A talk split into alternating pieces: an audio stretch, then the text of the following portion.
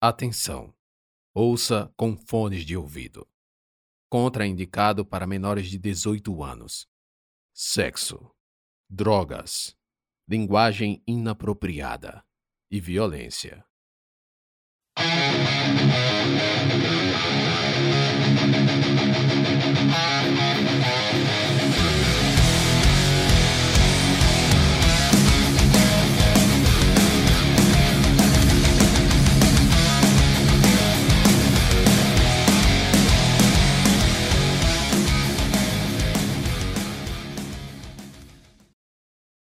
Que aconteceu? Margarete perguntou a Baldo, que acabava de entrar no quarto com o braço e cabeça enfaixados. Sofri um acidente. Meu Deus, você está bem? Como foi isso? É, estou bem, mas infelizmente o Tiago morreu. Margarete estancou, mas não pelo pesar da morte de um conhecido, mas por receber a notícia dentro do seu luto.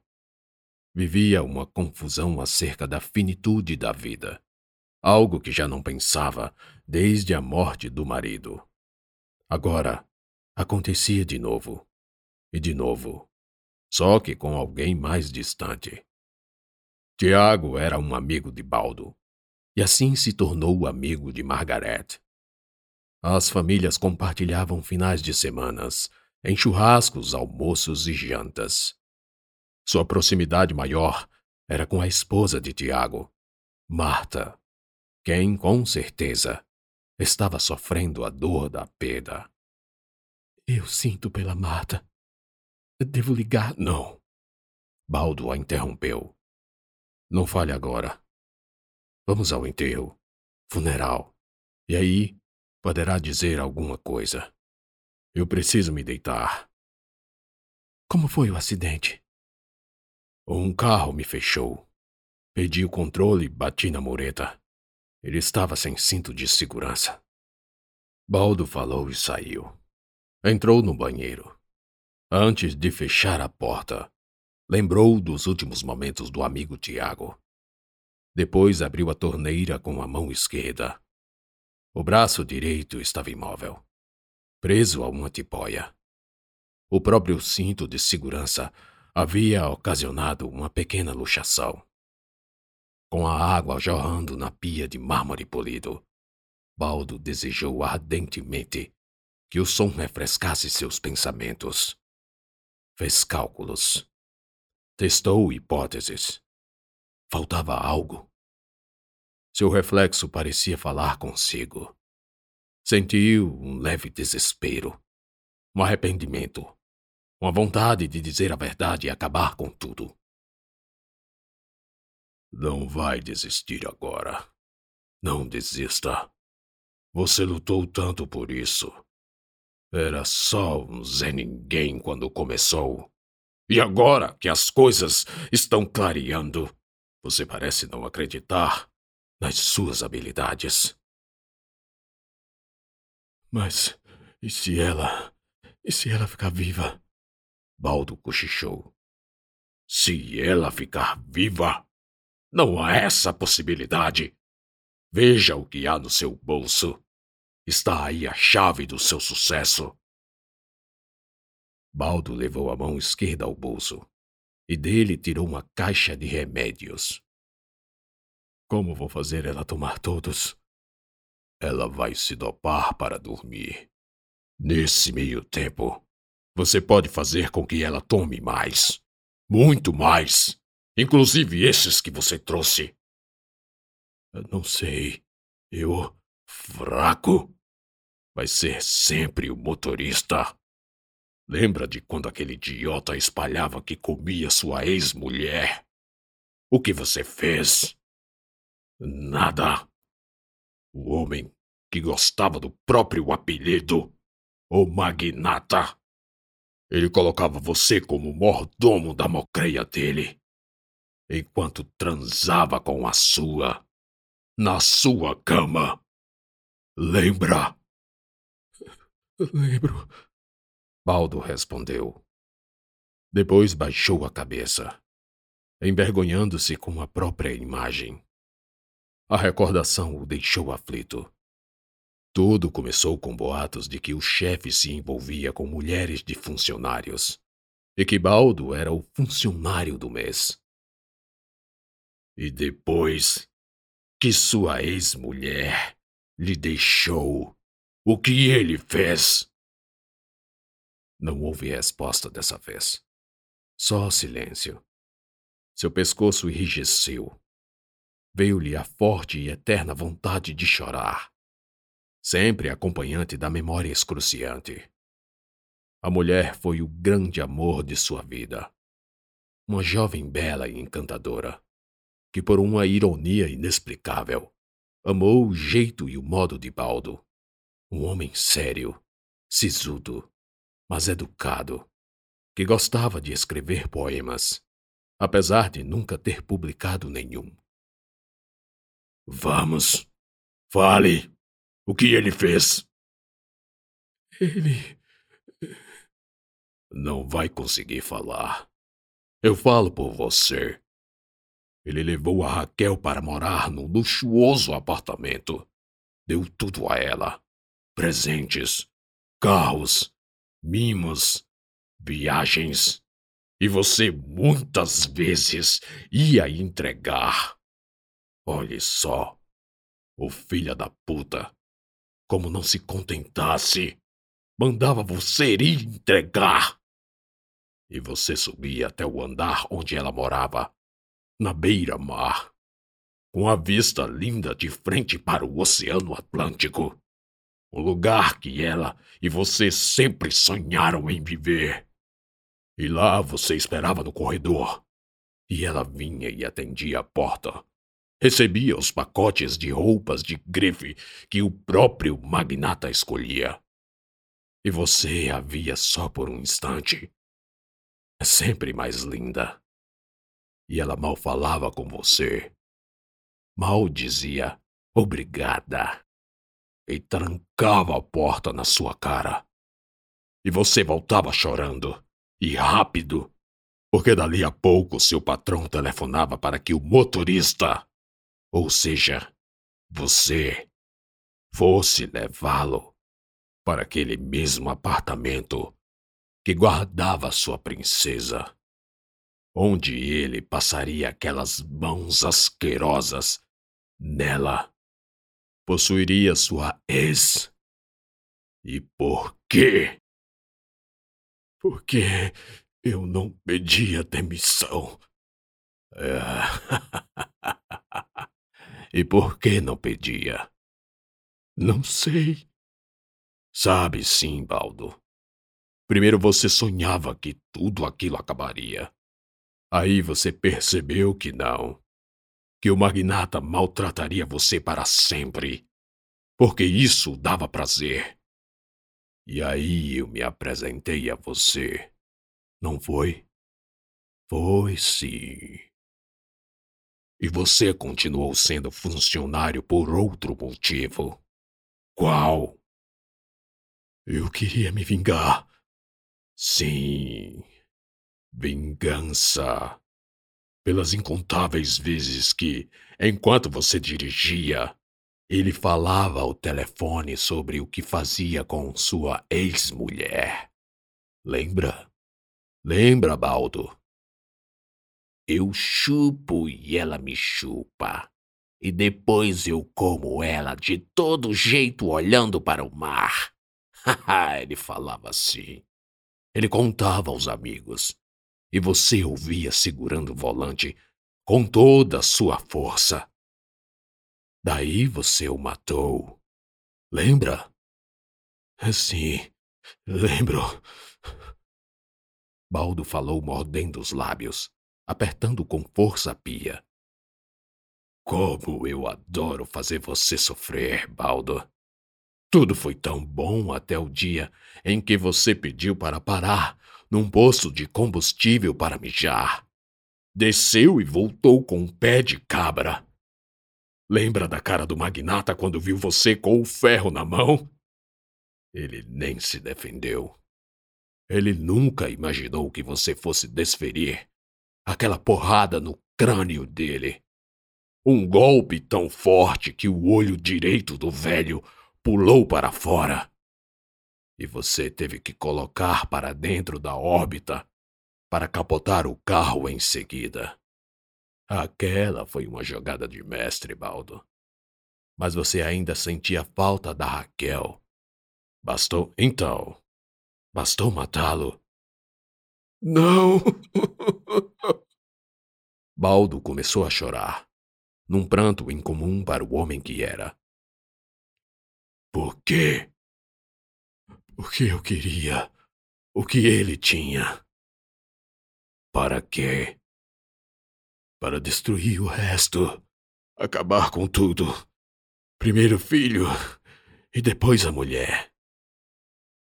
Você a ama, Baldo? Não, respondeu em engasgos. Então termine o que começou. O monstro submerge no piso, meio que desaparecendo no nada. Fica apenas o homem, que alto se denomina Lúcifer. É um homem qualquer, embora muito bem arrumado. Tem cabelos pretos, um rosto fino, sem barba, olhos claros, ombros largos Andando na rua, seria confundido com um executivo ou advogado. É até bonito para uma aparência de quem tem aproximadamente 40 anos. Aliás, muito bem fisicamente, com uma compleição não tão forte e não tão magra. Ah, que gostaria de minha parte. Sentem-se. Ele fala e estrala os dedos, e uma sala de estar com estofados e poltronas vermelhas surge do nada ao nosso redor.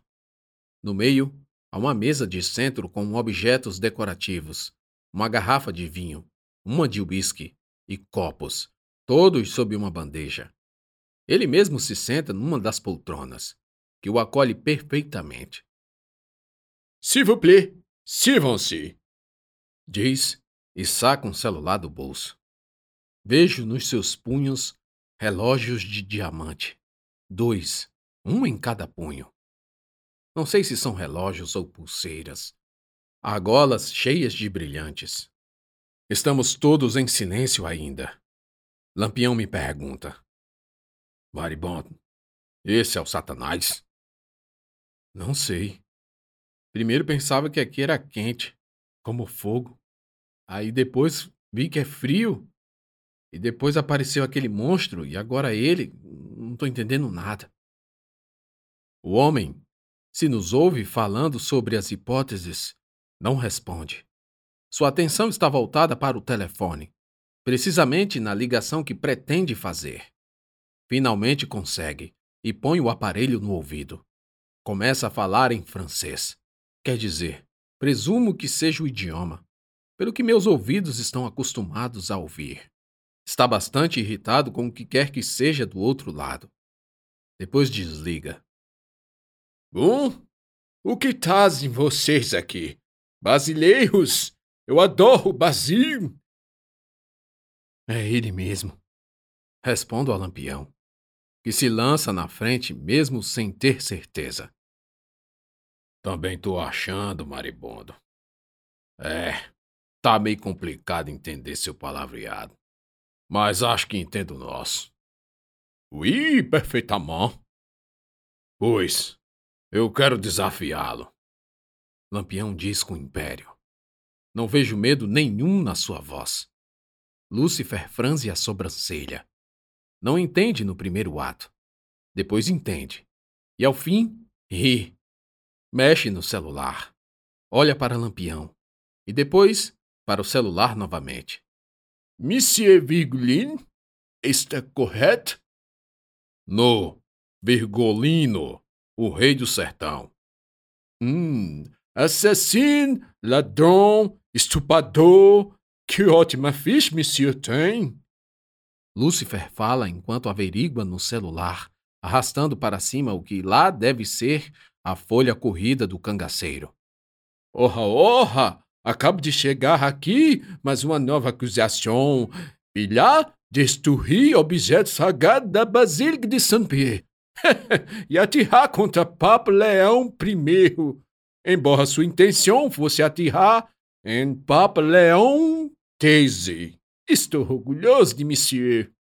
Pare a ladainha com esses seus beicinhos de bicudo. Pegue logo uma arma e me enfrente, cabra safado. Não, Lúcifer diz, guarda o celular no bolso e se recosta na poltrona. Como é? Vai abrir? Medroso. Maribondo! Lampião me chama.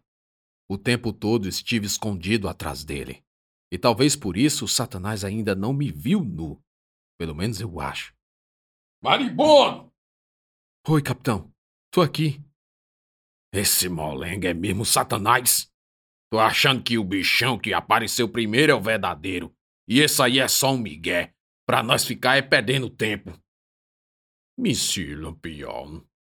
Lúcifer se levanta e caminha até nós, que ainda permanecemos em pé, e com um jeito adorável e de palmas abertas, fala. Por qual razão quer me desafiar? O capitão então reflete. Enquanto ele pensa, vem vindo um outro homem, um senhor, aparentemente com mais de sessenta. Com passos rápidos e curtos, o velho para ao lado de Lúcifer. Diz algo em francês. Os dois conversam um pouco. O Satanás está irritado. Saca o telefone e diz algo sobre o aparelho. Entrega ao homem, que está vestido com uma espécie de fraque. Esse é o tempo que Lampião leva para elaborar o pedido. Quero livrar minha mulher do sofrimento de ser uma cabeça arrancada. E quem é La Femme? Minha fêmea é a senhora Maria de Ideia. Lúcifer fala em francês como ajudante. Aponta para o celular e consigo identificar ele repetindo o nome: Maria de Ideia. É provável que seja uma pesquisa. Pela expressão de eficiência, creio que o velho acha algo. Relata em francês. Não entendo nada. Os dois, o velho e Lúcifer, conversam. Lampião também só espia. Aliás, todos nós.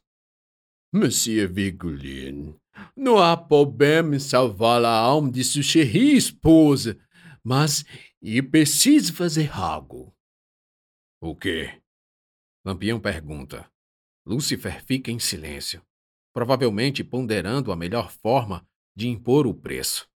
Então se aproxima ainda mais do capitão, que dá meio passo para trás. Mas à medida que recua, o Satanás avança. E todos notam que, na verdade, ele quer falar ao ouvido do cangaceiro. Lampião, reconhecendo ser isso, permite. Vejo os lábios bicudos de Lúcifer se movendo, e enquanto ele fala, seus olhos me miram e sua boca ri. Um sorriso sarcástico, misturado a uma visão do meu corpo inteiro, inclusive do meu pênis. Estremeço. Não tenho tempo de ser consumido pelo pavor, quando o lampião dá um salto de lado, afastando-se. Os olhos estão arregalados. Achei que nada no mundo fosse causar alguma vez medo nesse ser perverso. Me enganei porque a face do cangaceiro mais temível do sertão é só rugas de transtorno. Deus me a defenda dessa hora! Ele responde e faz o sinal da cruz. Não vai defender! o diabo responde rindo. Meu padrinho, Padre Cícero. Também não. O que será que fez Lampião ficar assim? Até o Zé fica intrigado e, sem suportar a curiosidade, pergunta: Oxe, chefe, o que é que o morfim do cão quer do senhor? Zé, não é bom nem falar uma safadeza dessa. Melhor mesmo é vazar daqui. Lúcifer gargalha alto. Pobre Marie Dedé vai continuar sendo uma cabeça cortada para sempre. Você é um mentiroso. Pai da mentira, como a Bíblia diz. Lampião esbraveja. Não há outra forma, monsieur. terá que ter fé.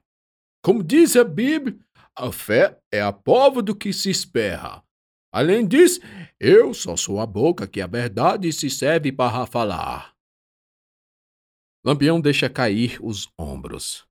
No fundo, ele sabe que o diabo, nesse caso, não mente. Seja qual foi o preço, esse parece ser altíssimo.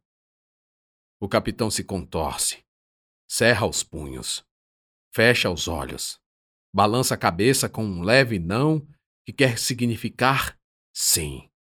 Olha para o céu, talvez pedindo perdão. Vira para nós, eu e Rafael, depois para o Zé, que ainda está perdido no que pode ser tão ruim a ponto de causar esse rebuliço. Eita, maribondo! Pense na bocada que tu me meteu! Aí ele desafivela o chapéu e o tira da cabeça. Derruba o rifle. Desata o cinto das cartucheiras. Joga um punhal no chão, ainda embanhado. Desabotou a calça. Nesse instante, lembro do que Kid disse quando Rafael perguntou o que poderia fazer para evitar o inferno. Uma imagem se forma no meu pensamento. Uma cena grotesca. Carece mesmo de ser na frente deles. Lampião, que agora é um rei sem coroa, pergunta a Lúcifer. Ui? Ui, uma chibata no seu lombo. O baitola ainda fica tirando lomba da minha cara. Deixa. Safado.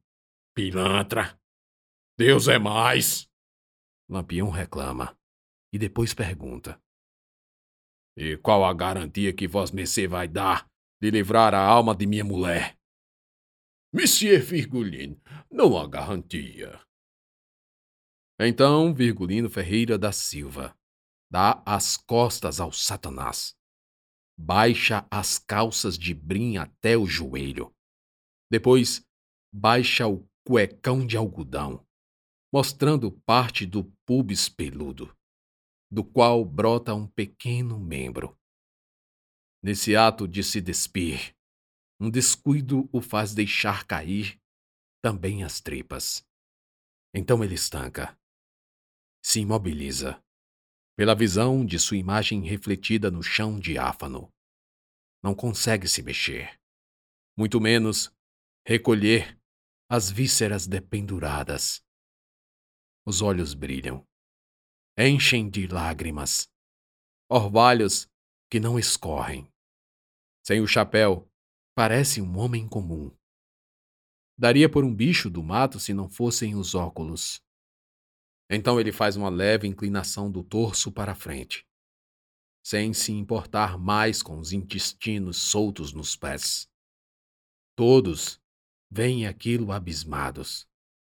Zé empalidece. Rafael começa a chorar. Eu fico mudo. Será que vai ser aqui?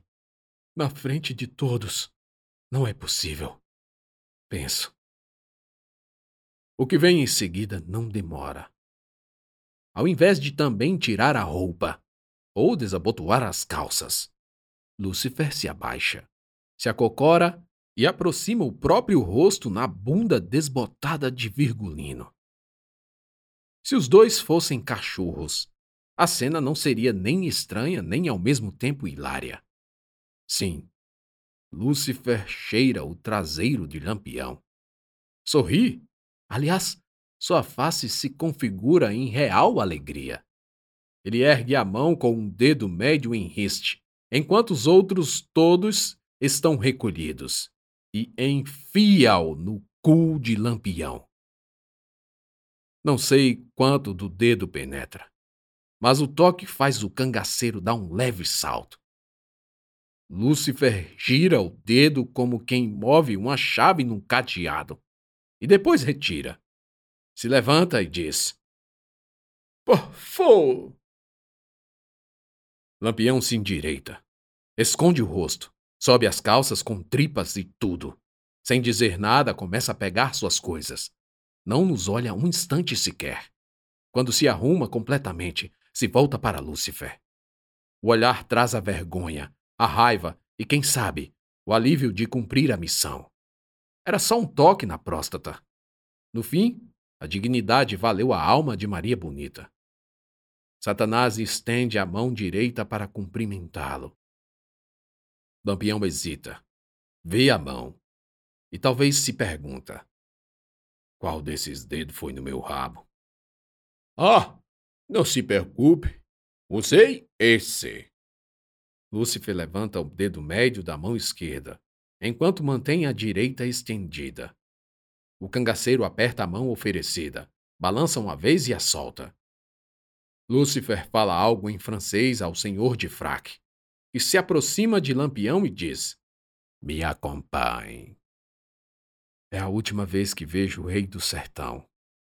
Calado está, calado fica, calado vai, saindo por um caminho em meio ao escuro, seguindo o mordomo do diabo o homem mais temido do Nordeste, levou uma dedada para salvar a amada. Lúcifer, vendo-o ir longe, volta à poltrona e se senta. Ergue a mão direita, aproxima-a do rosto e cheira o dedo médio. Seus olhos se fecham lentamente em prazer como se inalasse finíssimos aromas de perfumes de rosas, lírios, alfazemas, jasmins e outras e outras e outras. Seu corpo treme em clímax, a semelhança de um orgasmo espasmódico que atinge todas as terminações nervosas a um só átimo. Os olhos se abrem e vejo-os revirados. Zé faz o sinal da cruz. Só aí reparo que ele não foi com o Lampião. É melhor você ir com seu chefe, digo. E o cangaceiro devanece no escuro, fugindo dali enquanto Satanás se recupera de seu gozo escatológico. Eu sonhei que estava em Moscou, dançando pagode russo na boate Cossacô.